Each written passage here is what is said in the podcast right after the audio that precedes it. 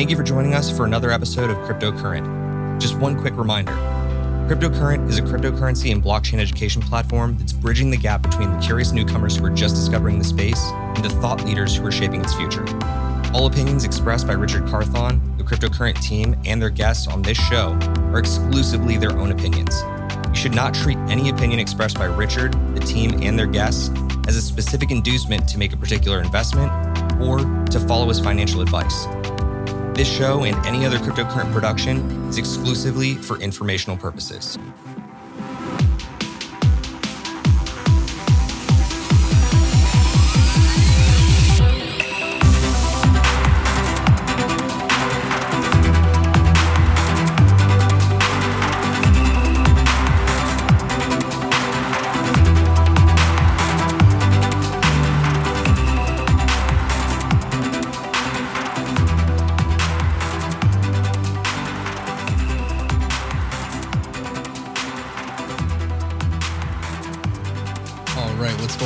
Everybody, for Cryptocurrent. I'm Steve Miller, and you're watching The Aftershock, the show we bring you the latest and greatest in the world of Web3, always keeping you connected to what's going on. As always, I'm joined by my co host, Richard Carthon. Richard, how are you today? Doing good, man. Um, so much happening in the world of crypto. Uh, a, a, lot that we're going to unpack with all the news today. But, uh, you know, the markets to start the month of April. April is a historically bullish month, which is always an exciting time. But, you know, doesn't mean that we're going to continue to repeat itself, but we're off to a decent start. And that's all I can ask for is to start in a good direction. So I, I am optimistic on the month, um, but time will tell. How about you? Time always has a way of telling, doesn't it?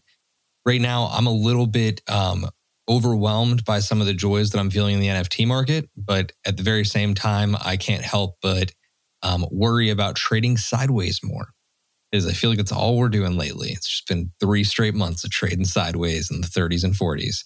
But yes. I digress. Um, we have a great show ahead for you today. I hope that you're ready for it. For those of you at home that are joining us for the very first time, we appreciate you taking the time out to be here. We love to share this content with you on our podcast platforms, wherever you get your favorite podcasts, as well as here on YouTube, where we have the video version of the show. So you can see not just um, how pretty Richard is, but how I try. I'm done with you, bro. I know you are, but that's why I got to start the show that way. Get a little bit of a laugh. So we've got a big show ahead today. Um, but of course, we always start that out with our Web3 lightning round. And that comes in the form of our, our segment, Buy, Sell, or HODL. Buy, buy, sell, sell, or HODL. So our friends at home should know the drill by now. In Buy, Sell, or HODL, we share what is a bullish bit of news, a bearish bit of news, and even the news that sits in between where you just got to sit, wait, and watch.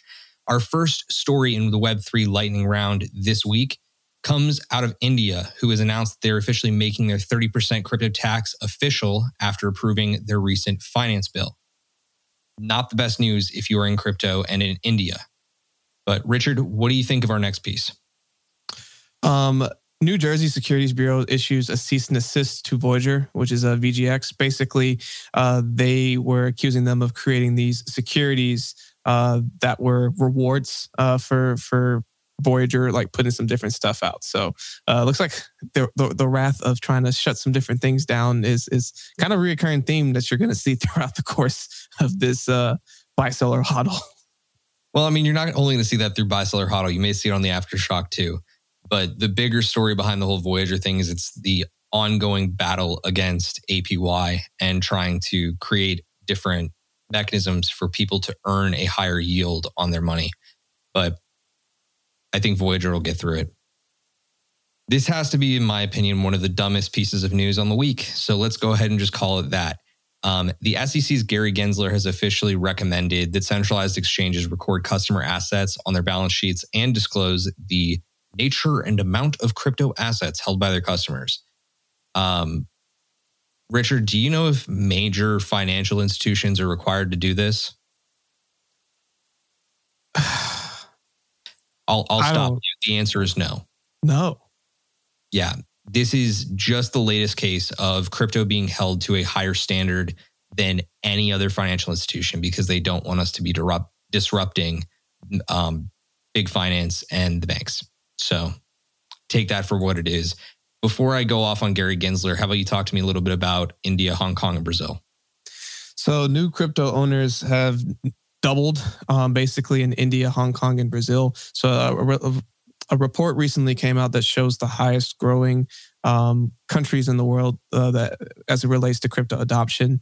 And if you look over the course of the last year, basically you've seen it double in India, Hong Kong, and Brazil. And if just to reach out to Brazil and I believe Indonesia has almost 40% crypto market adoption, which is nuts. I didn't even realize it was that high, but almost 40% eh, of people in Brazil and Indonesia have some exposure to crypto. Yeah, that blows my mind. Our next story comes from a prominent accelerator here in the United States, that is Y Combinator, who is now backing 26 crypto startups in its W22 demo days. So, Y Combinator has long been known as one of the premier accelerators for startups.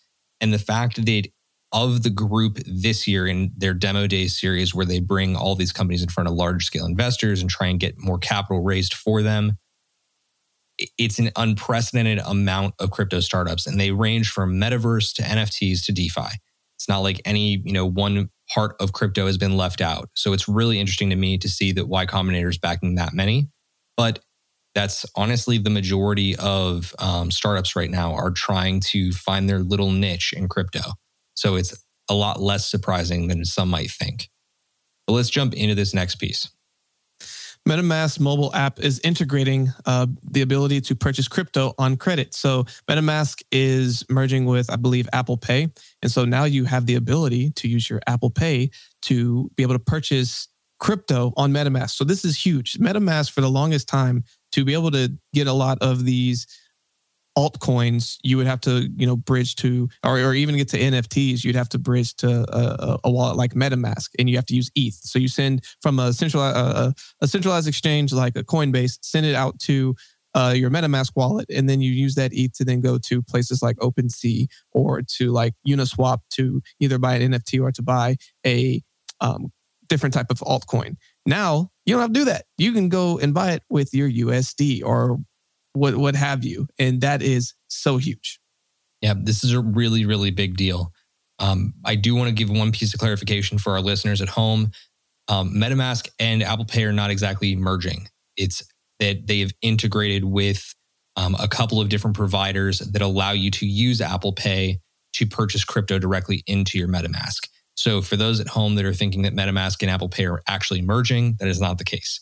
Um, as for our next piece of news in the lightning round, Binance has announced their Bridge 2.0, which apparently will allow you to bridge any asset from any chain over into Binance's ecosystem. I find this really interesting. I also think that this is going to be the next place that gets hacked. Um, if you have not been paying attention across the last couple weeks, the number one place where large scale hacks have been occurring has been against bridges. Bridges are being in my opinion, proven right now to be the biggest vulnerability in all of crypto. Um, so I believe in a multi chain future. I just don't believe that it's going to be cross chain. And that's where the bridges really are playing. And so, if you want more information on all that, we actually did a deep dive uh, on that. Um, please go check out one of our previous things on bridges. Yep. So talk to me a little bit about uh, Chris's favorite token.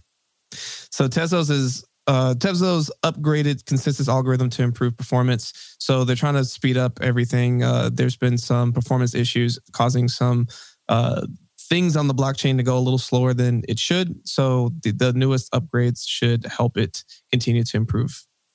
Yep. And yet again, Tezos has an absolute banger of an upgrade name on their hands. Um, this was the Tenderbake upgrade. Not really sure where they come up with these names, but clearly the folks at Tezos have an imagination.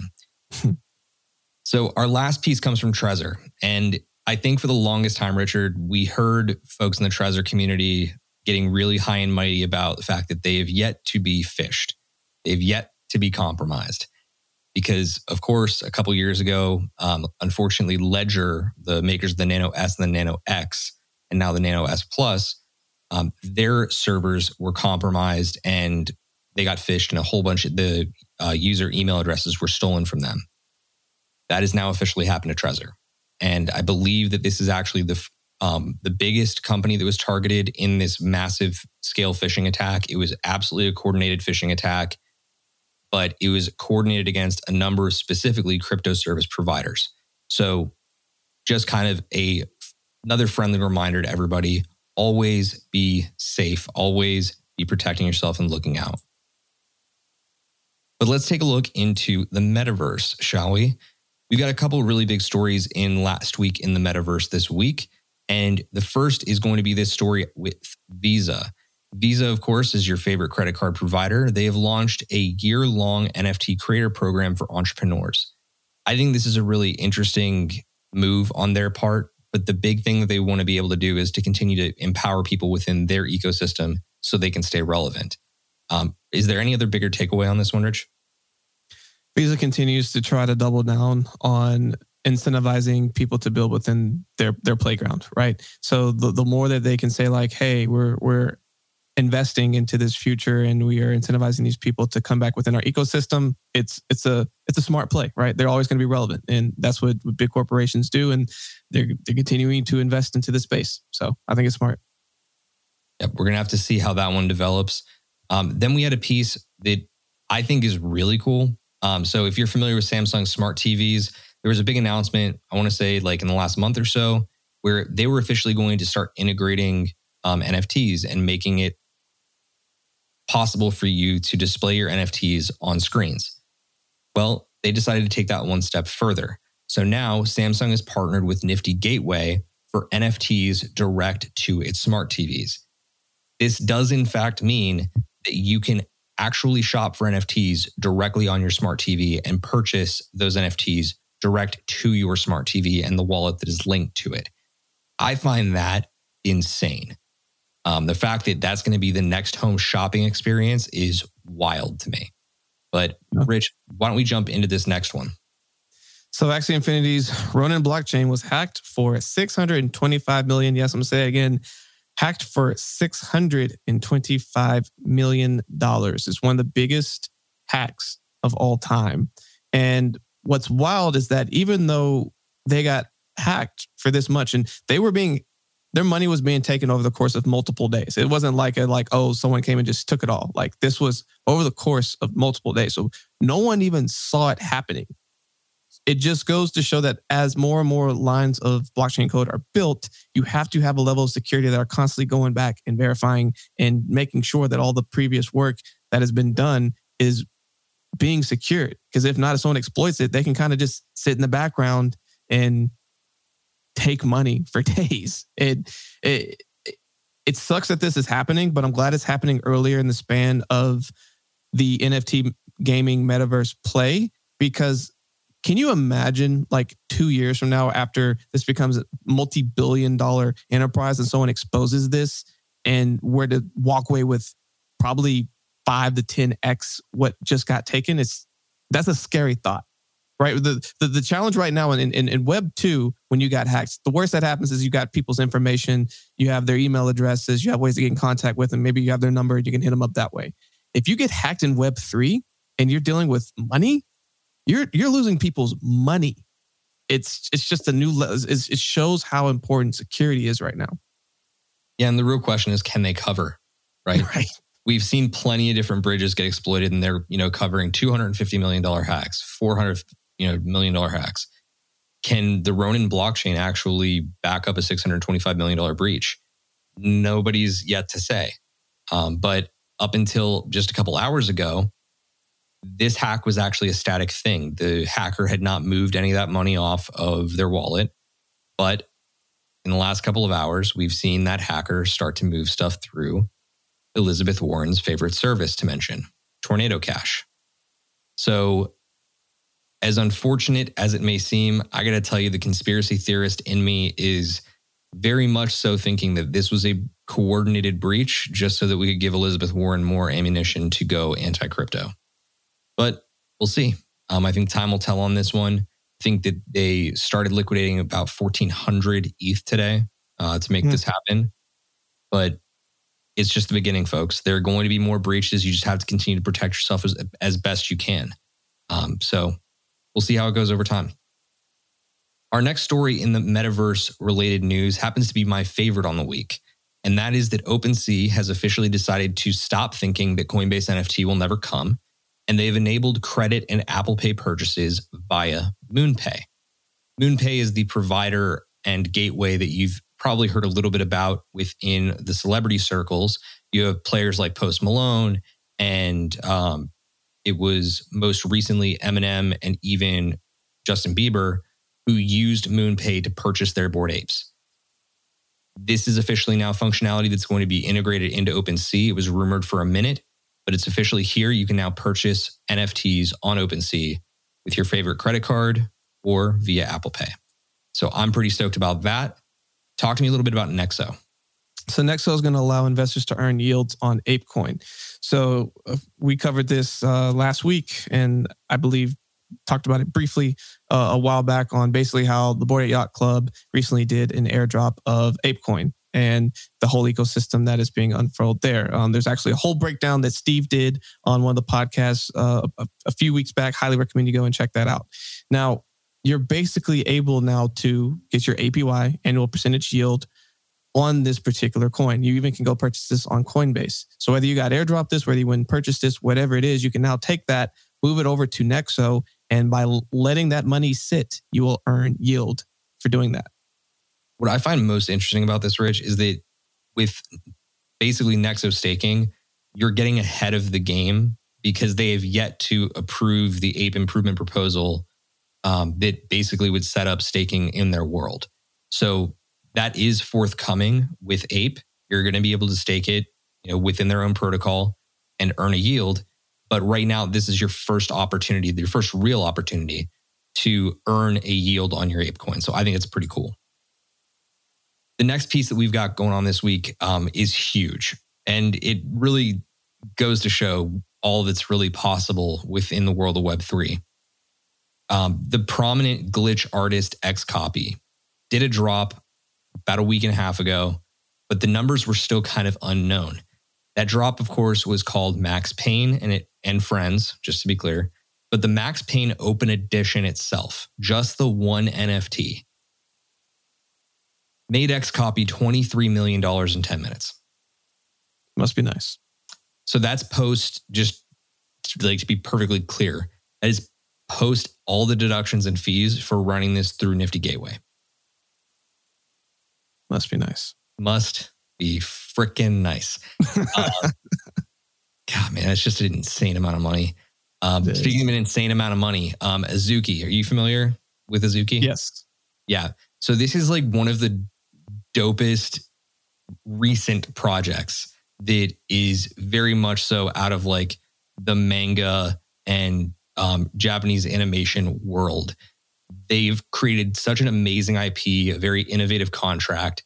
And just in the last week, Azuki has officially notched its first sale in excess of a million dollars. Um, this specific Azuki sold for 1.42 mil. I'm not going to go calling them the next Bored Ape, but I definitely think they're the first Azuki. Um, they're very unique. I think that they're going to go a very long way, and this is just the beginning for them. They now have a floor right around 27.5 ETH, basically equivalent to one mutant ape. So take go. that how you will. And if you got that type of money to throw around, there are worse things to buy. So the Bored Ape Yacht Club um, was among six major NFT discords hacked by scammers. So people are now looking for the next ways to. Scammers are going to scam, and they're always going to uniquely find ways of where they can exploit people. So what better way than to go the old school route, which I brought up a little bit earlier, the Web two way of being able to go in and act like you are the creators of a particular community and then you start doing these one-offs that come directly from the community and say hey you qualify for a special airdrop we need your address in order to do blah blah blah blah right?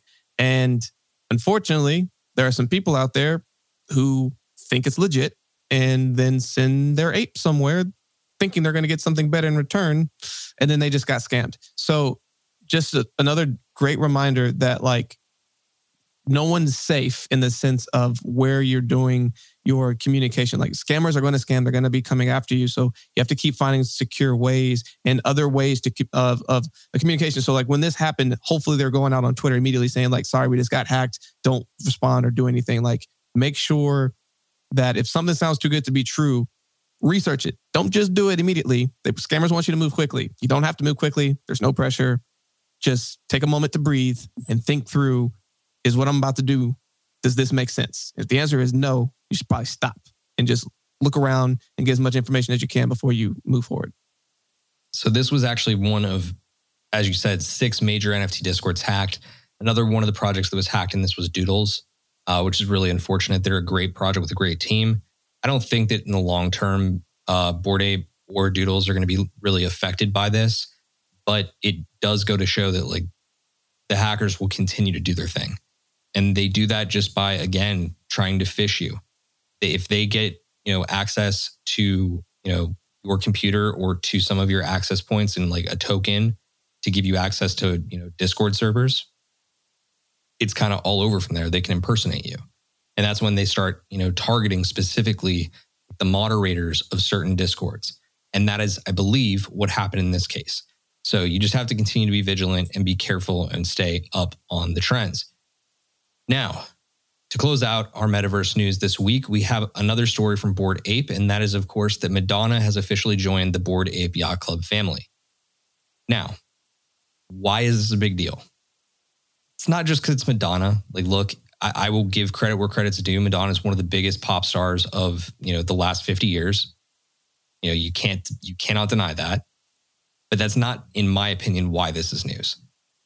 This is news because she jumped in and within a matter of moments, like it was almost immediate, she started to update her ape based on the way that the intellectual property rights have been granted to ape holders.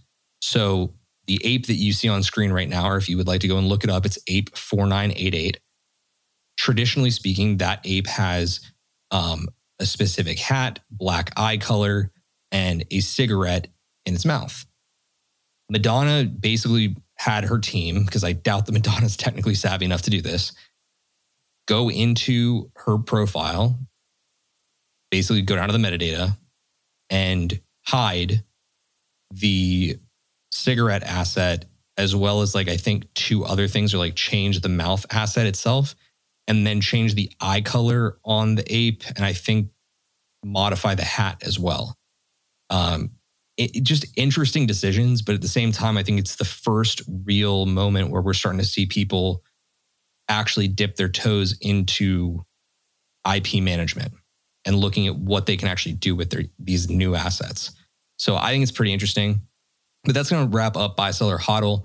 We've got a very very touchy subject to talk about in the aftershock this week, but we do hope before we get there that you've enjoyed the show so far and that you'll do us a quick favor and make sure that if you're watching us over on YouTube that you hit that like button or leave us a comment. We want to engage with you. We want to know what you think of the show. And also if you're listening over on podcasts like on Spotify or Apple Podcasts, leave us a review. We want to know what you think of the show so we can keep improving it for you. But let's jump into the aftershock. Yeah? Let's do it. The aftershock. So, the aftershock is where we cover the biggest story of the last week. We look back, we say, okay, what is it that was sweeping the world of crypto by storm? And what is Web3 still talking about to this very moment? And the big thing that we're talking about this week is, of course, in regulation. And if you're joining us over on YouTube, you're also talking about, oh, I forgot to put a title on the slide. it is what it is. that's so good. Yep. So uh, that's a little uh, insight into the creative process over here. Um, we have a template, and it typically will say at the top, creative snarky title. Um, I had a lot of trouble coming up coming up with one for this because it's all talking about the EU. So EU Parliament, to get into this actual story instead of just riffing on how I'm incompetent, um, EU Parliament recently voted on a proof of work ban, which we talked about a couple weeks ago. That ban failed. However, across the last couple of days, two EU committees have voted in favor of cracking down on crypto transfers. Now, what does that mean?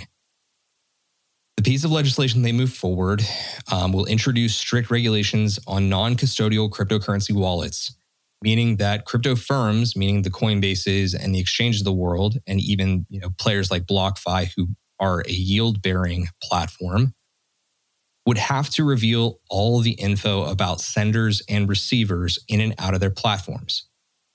From there, all non custodial wallets, meaning your personal crypto wallet, your MetaMask, your Coinbase wallet, your Trust wallet, your Ledger, all of them would have to formally register via a lengthy KYC process because you would have to be able to prove who you are, who you're sending to, and who you're receiving from on every single transaction. All of these rules basically still have to be negotiated with each independent EU government via the EU Council before they take effect. But this could be an absolutely damning piece of regulation in the EU if it goes through. Again, there's a couple hurdles it needs to cross first, but a lot of the people in the crypto lobby are furious about this one. Richard, before we jump into what the rest of the industry is saying, what is your take on this right now? My initial take is that this is directly going against what decentralization is all about, what cryptocurrency was made for, what Satoshi Nakamoto originally had envisioned.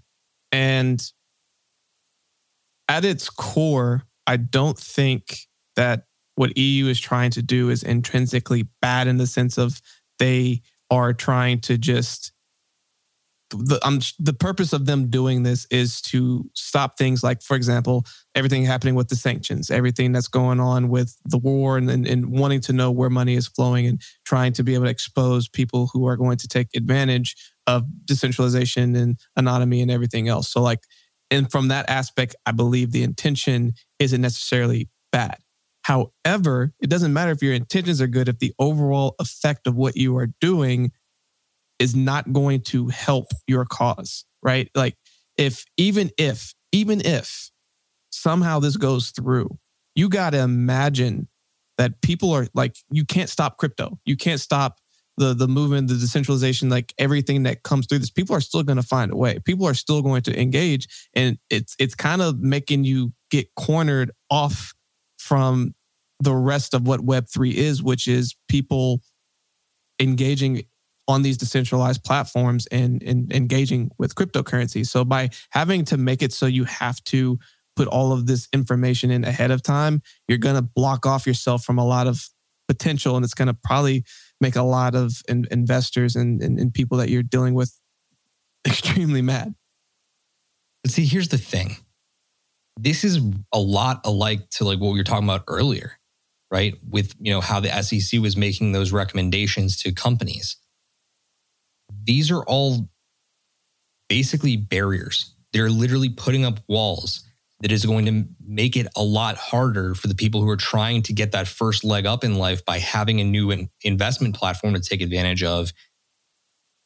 They're not going to be able to actually take part in it because most of the time, the regulations that come about like this, if it actually passes, is going to be prohibitive.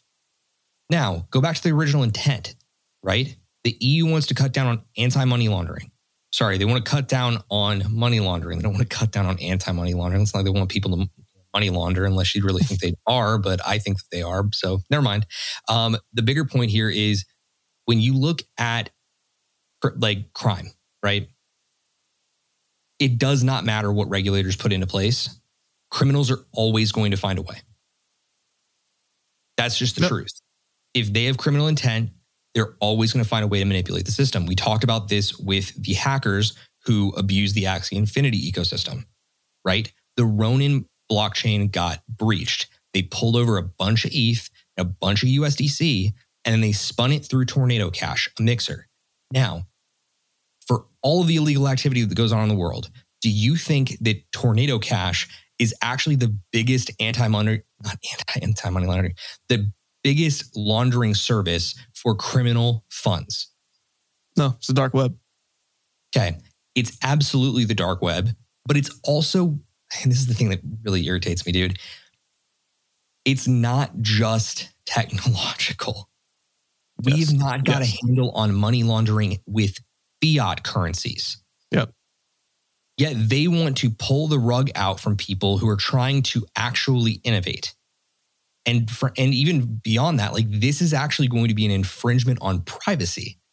Like it's just it seems like we're already jumping to an overreach whereas in the United States, we have a really interesting thing going on. The crypto lobby is actually starting to get a voice. People on the Hill are actually listening to the crypto lobby. They want to learn before they legislate. In Europe, it's not so. They want to legislate because they want it to be done, they want it to be over with. So you've heard two takes out of us, but let's move into two takes of other um, larger influencers. Why don't you talk me about Brian Armstrong's take? Sure thing. So Brian Armstrong made the quote that this would unleash a surveillance regime on exchanges, stifle innovation, and undermine self hosted wallets. Absolutely. What's the point of becoming your own bank and becoming your own custody if you then have to then go and report all of this? At the end of the day, you're still having to file your taxes. You're still going to have to do all of this. And if you are able to report and do all the things that you need to to get ultimately what they're trying to get right, with which is your taxes and everything else, all of this is on blockchain, you can follow all this stuff. You shouldn't then have to go and report on all of this. Anyway, that's Brian Armstrong feels the same way. Uh, it's going to just unleash a surveillance regime on exchanges. You got to think of it from the perspective not just of the exchange, but like look at other businesses right? This type of legislation that is so overreaching is going to make it impossible for businesses to actually do what they're trying to do.